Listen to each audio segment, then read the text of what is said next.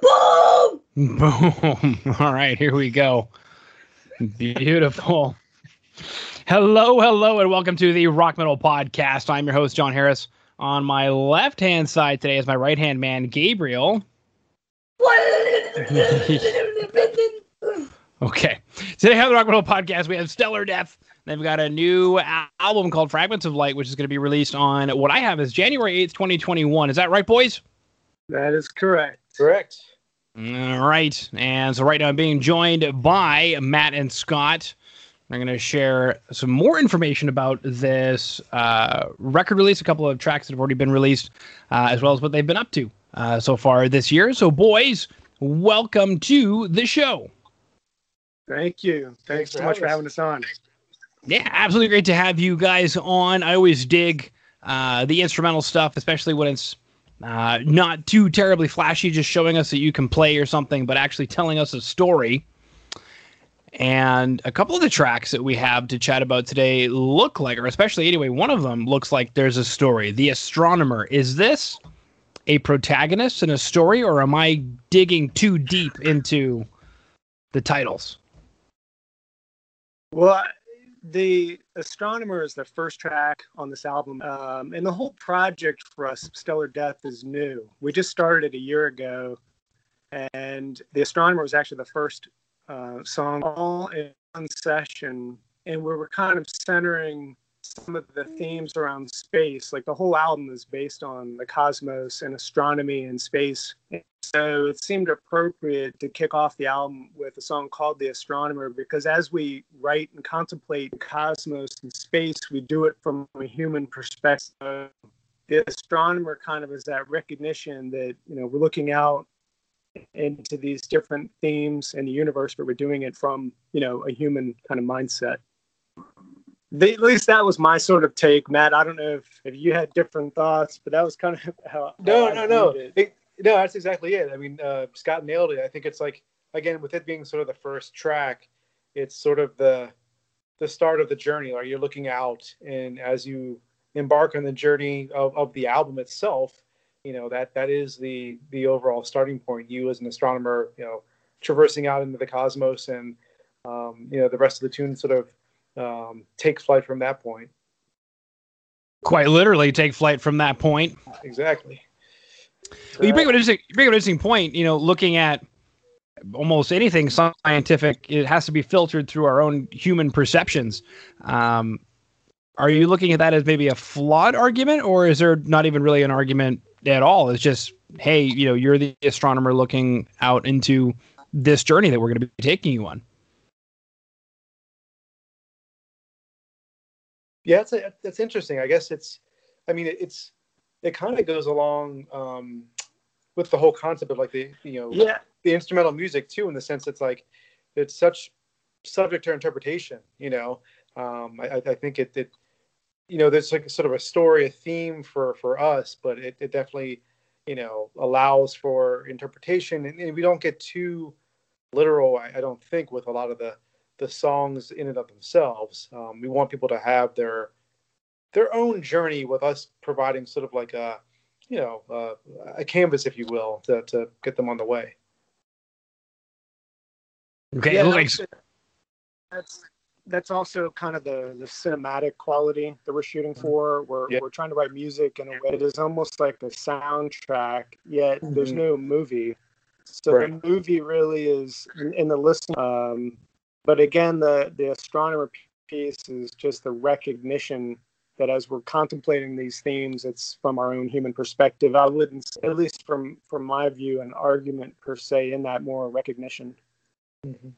Yeah, you mentioned something interesting there. Soundtrack to a movie, and uh, this has happened before on the show where somebody says, you know, I I took some movies that I really liked, I put them on mute, and I said, what if I were to create the soundtrack to this movie? And they've it's happened before. It's very interesting. Is that something that you guys may have done or have thought of something in particular, like say 2001: A Space Odyssey or Star Wars, uh, Mandalorian, or I guess how did you guys come up with this concept to have everything space related, um, and and and I guess and instrumental as well?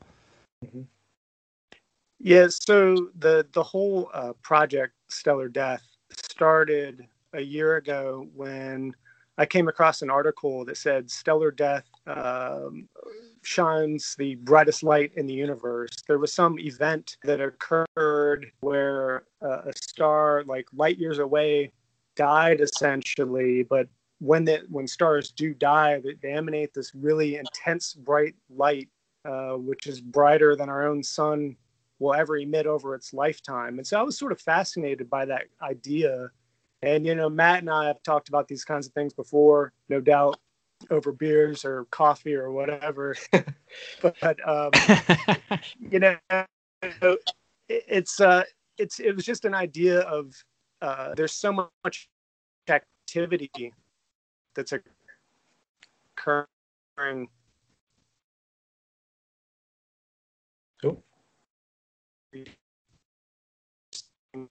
Cool been embracing like synthetic music, like software, like software drums, uh, synths, um, all this keyboard stuff. Because we, we play in another band called Brave, which is very organic. It's rock music. We get together and jam. But this is more, uh, you know, any sound that we can get and capture uh, is on the on the table to possibly use. Mm-hmm. Yeah, well, the interesting thing is you mentioned uh, you know a bit of a rock band. This stuff, this instrumental stuff, I don't know if you got to consider it heavy, but I think it kind of gets a little heavy, especially at times later on towards uh, what is about like the the five minute mark or so of the astronomer starts to get pretty heavy. Yeah, we come from a, a metal background, I would say for sure. I mean, I also play in While Heaven Wept, which um, you know is like an epic metal band, and I mean, we've just been doing this stuff for years, you know. And I think that there was also, to some extent, an intentional leaning toward like death metal drumming anyway. I've just always been a, a fan of that style. And the software we use, there's, there's a, a vast like library of beats and, and stuff that we were just throwing together and riffing on. Uh, Matt primarily, like on the on the astronomer, we sat there drew up some beats and Matt was just riffing on it and it just worked kind of gelled together. Yeah, it's it's interesting you, you raise that because it's like I think this this project has been great in the sense that it's allowed for us to like really draw from all of our influences and that you know we come from a metal background but we like you know cinematic music. We like dead can dance. We like um, you know ethereal ambient music. Um, there's other you know um, genres and influences that we have that hopefully in the future we'll be able to, able to tap into. But I think the the fact that you are doing something instrumental, you're not locked into any sort of like you know typical song structure or you know the need to have you know lyrics or you know you're, you're sort of hampered by a, a, vocalist that maybe you can't necessarily uh, change so easily. Um, that allows for us to do whatever we want, which was which is great. I think that the theme that we have with respect to space and all that, and sort of like the um, the chaos, the the the quiet, you know, the the different aspects of you know what's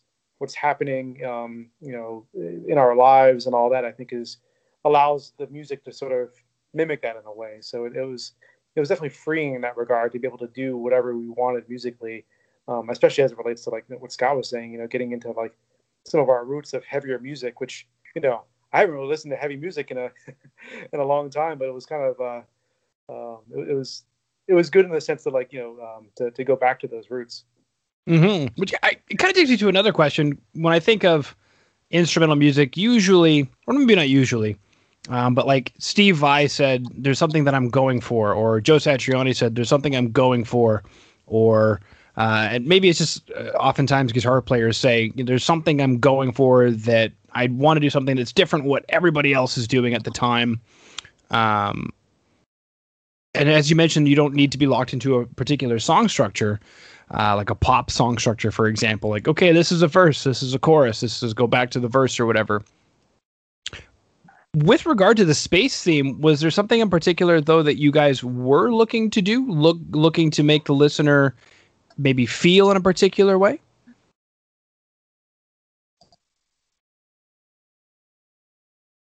You want to go, Scott?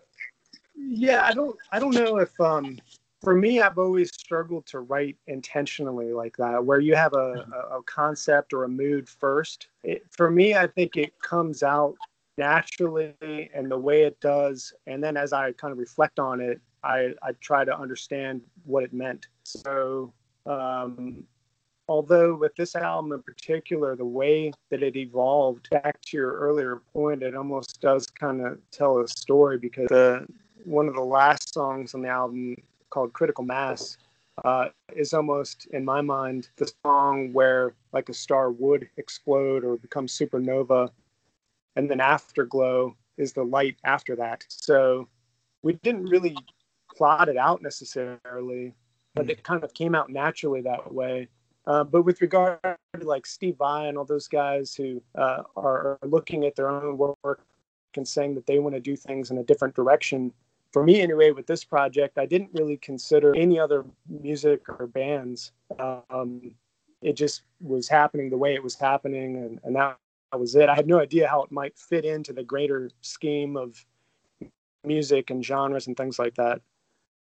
Hmm. The funny thing is, because looking at it from my perspective, this whole thing seems incredibly orchestrated.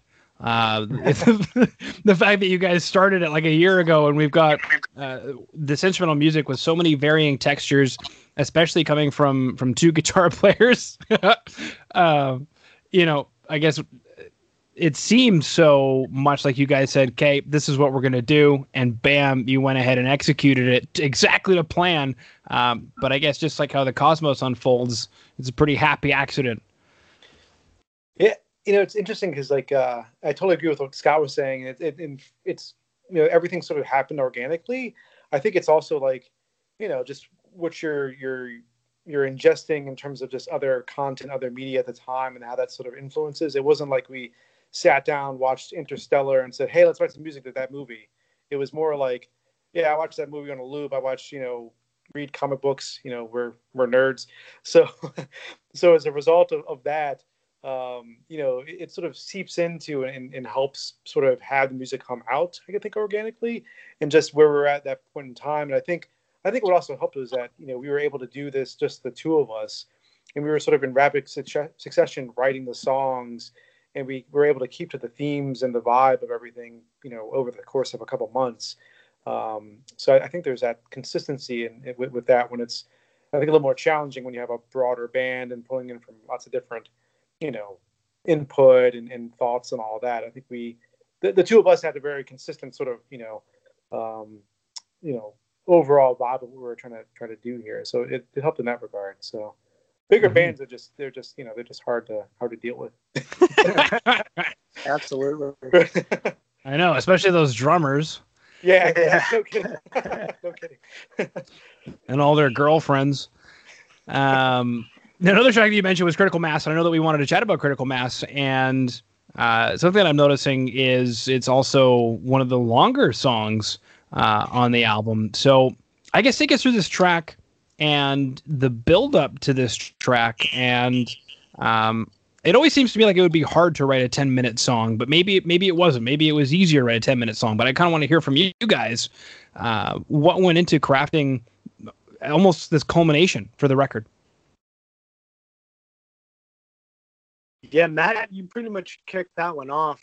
Um, yeah. you want to yeah discuss sure, how you i mean i think you know it, it's you know it, it started off innocently enough, just sort of like noodling on some ideas, and like as it, um, you know, had that that initial theme in the uh, the very fir- first um, very first set of riffs, and it was like, how can we like take that and, and evolve from it, and ultimately, you know, have a you know a song that sort of bookends that overall theme. And as you were sort of like exploring the theme itself and wanting to uh, change the dynamics. You know, as you you know listen to the song, you have this very tense um, build up that goes into this more um, ethereal orchestration. That's you know really good in terms of um, just bringing the audience you know, down um, into just sort of like a, a, more calm sense, and then you build up this tension again into these these parts that are really probably like I, I think it's it's really the, the heaviest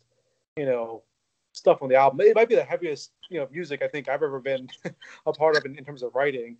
um, and then it ends on the overall um, theme. And the, and the more we were just having it, you know, we were compiling everything and, and uh, working on the song. It, it, it, made a lot of sense in what Scott was describing in terms of like the the actual um, the scope of the song being sort of like that that's supernova concept. You know, just everything building up to that climax, and then um, you know the uh, afterglow, you know, being uh, a song that we had been working on. And it's like, you know, wow, that's like the perfect way to to sort of end the album in, in terms of these ideas. Yeah, Matt, something you're saying is is some of the heaviest music that you've ever been a part of. Yeah. What's what's that like? Is it kind of out of body in a way? Like, are you comfortable writing it? Were you did you like? I guess maybe just take us through that.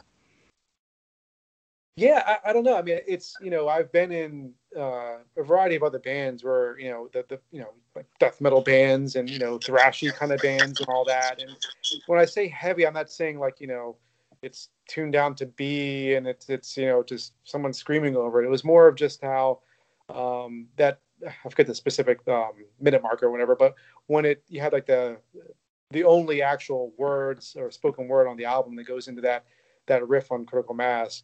It's just the way that everything builds to that, and then when it hits you, it's just like, oh my god, it's insane, and it's just you know just to have that, it was it was it's it's awesome. I, I you know it's it's one of the songs that um, I don't know. Just as I look at like over the course of like the, my career in music, not career, but just working in uh, with music or whatever, it's just a song that I keep coming back to, and just it's uh, just so proud of like what Scott and I were able to accomplish in terms of that the whole epicness of it and the way it just builds into something that's just really that I, I want to keep on listening over and over and over again. You know, sometimes you you write stuff and you're like, yeah, it's cool. I wrote it, and you just put it to the side and move on to the next thing you know you want to you want to write or explore. And, and it's just, and actually, it's true of the whole album. I just keep coming back and wanting to listen to it. Okay, very cool stuff. Now, uh, something that kind of struck me about this particular record is you guys started writing it at this point in time about a year ago.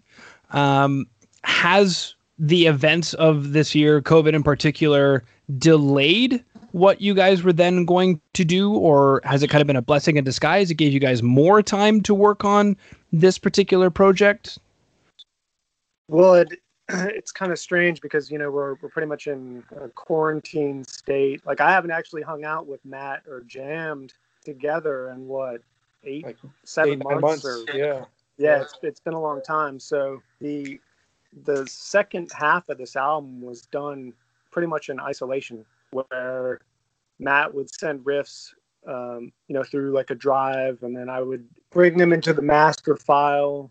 Uh, we also, I should note, Ben Kelly is the bass player in our band Brave, who did all the bass work for this album as well. Um, real solid player, has good tone, uh, and he would send his files, you know, through the internet. And uh,